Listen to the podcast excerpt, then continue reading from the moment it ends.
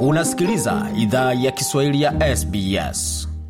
Karibu tena katika makala idhaa ya Kiswahili ya SBS. Uko na migode migerano, tukuletea makala kutoka studio zetu za SBS na mtandaoni aoni ambao ni sbs.com.au mkwaju swahili. Hapo mengi ambayo tumeandalia kutoka studio zetu, na kwa sasa tuelekee moja kwa moja katika suala zima la bajeti ya taifa iliyosomwa mapema wiki hii na mweka hazina Jim Chalmers na kupokea maoni ambayo kwa upande mmoja aliunga mkono, kwa upande mwingine yalikuwa na ukosoaji mmoja mwingine. Kuja mengi zaidi kuhusu jinsi bajeti ilivyopokewa, tutazame makala haya maalum kuhusu bajeti hiyo na kile inachomaanisha kwako nami binafsi pamoja na Waustralia wote kwa ujumla ambao tunachangia nchi hii yetu. Bajeti ya kwanza ya serikali ya Albanizi imepokewa vizuri na vikundi vingi, ila kuna wasiwasi bajeti hiyo haijaenda mbali sana kwa wanachama muhimu wa jamii ya Australia na kimataifa.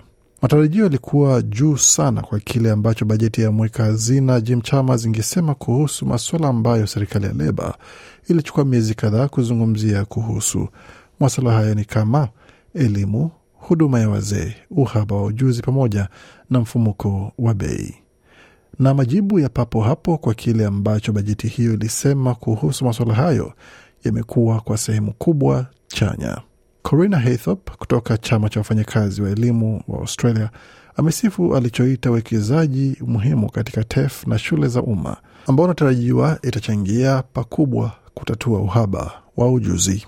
Huyu hapa na maelezo zaidi. Australia is beset by a workforce crisis and the strategies Australia inakumbwa kwa mgogoro katika nguvu kazi na mikakati pamoja na uwekezaji uliotolewa leo itasaidia kutatua mgogoro huo. Tunakaribisha uwekezaji katika miundombinu ya mitaji. Shule zetu za umma zinastahili kuwa sehemu bora za kusomea kwa wanafunzi wetu wote, alisema Bi Haythorp. Andrew Makela kutoka chama cha biashara cha Australia ameona bajeti hiyo kama hati ya kawaida na vitendo ambayo inaelekea katika sehemu nzuri kwa jamii ya wafanyabiashara. Alipochangia maoni yake kuhusu bajeti hiyo, alisema kwamba There are a lot of things to like uh, in tonight's uh, budget. I think uh, one of those is that it begins to kuna vitu vingi vya kupenda katika bajeti ya leo. Nadhani moja ya vitu hivyo ni inaanza kushughulikia changamoto muhimu zinazokabili uchumi wa Australia na jamii ya wafanyabiashara ya Australia. uh, Bajeti hiyo inachukua hatua za vitendo za kushughulikia mgogoro wa kazi na uhaba wa ujuzi nchini. Ian Yates kutoka shirika lisilo la faida la Kota anaimani kwa umuhimu wa bajeti hiyo kwa Waaustralia wakongwe. Huyu hapa akifafanua zaidi imani yake kwa bajeti hiyo. This budget builds on the implementation Bajeti hii inajenga kwa mapendekezo ya tume ya kifalme kutoka serikali ya zamani, ila sababu iliwekwa wazi katika jibu la bajeti ya waziri mkuu wa sasa na kampeni ya uchaguzi mkuu, wameendelea mbali zaidi kwa upande wa ahadi zao kuhusu uuguzi wa masaa extra 24 kwa siku, uh, masaa ya ziada ya huduma, uwazi zaidi uh, kwa and wanaotoa huduma pamoja na hatua zingine kadhaa. Amy Oster ni mchumi mkuu kutoka kampuni ya PwC amesema bajeti hiyo ni nzuri na imara na inatambua changamoto zinazoendesha shinikizo la sasa la mfumuko wa bei. Huyu hapa na maelezo zaidi. It's working with what the Reserve Bank is trying to do, not against it. So it has avoided um, the mistake that we that we saw inafanya kazi na kile ambacho benki ya hifadhi inajaribu fanya si dhidi yake. Kwa hiyo imeepuka makosa tuliyoona Uingereza na um, inachukua hatua za kwanza kushughulikia masuala ya msingi ya kimuundo ambayo yanaanza kusababisha na kuendesha baadhi ya mfumuko huo, masuala hayo yakiwa ni nishati, nyumba pamoja na soko la ajira. Hata hivyo, sifa za bajeti ya serikali ya Leba hazikuwa kutoka pande zote. Wasiwasi kwa Joe Bersky kutoka chama cha muungano wa wafanyakazi ni kwa uwajibikaji katika makazi ya wazee.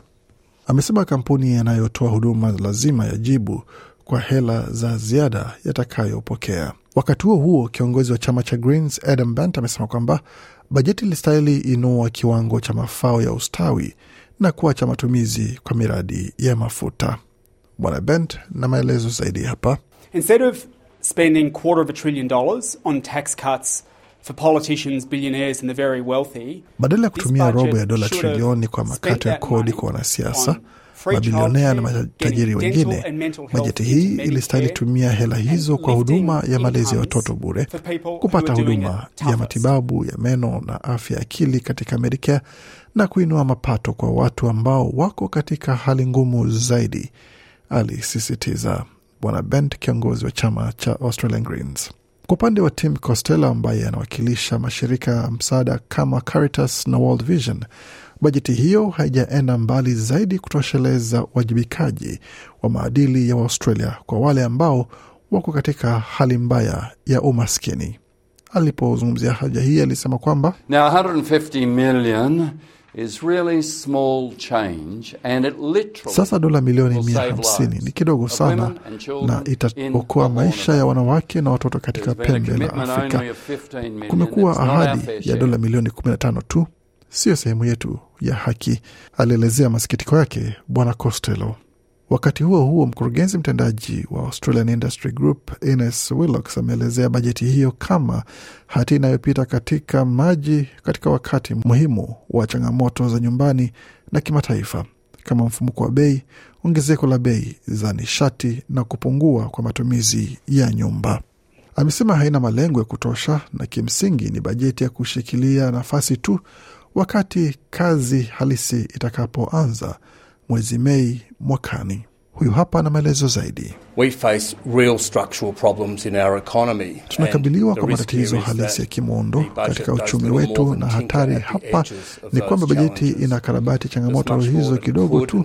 Kuna mengi zaidi ambayo yanaweza na yaliyostahili fanywa, alisisitiza. Kwa mengi zaidi kuhusu makala haya pamoja na mengine mengi ambayo tumepeperusha tayari, tembeleni tovuti yetu anwani ambayo ni sbs.com.au mkwaju Swahili. Makala haya aliandaliwa na waandishi wetu Deborah Grook na Gode Migerano. Hii ni idhaa Kiswahili ya SBS. Je, unataka kusikiliza taarifa zingine kama hizi?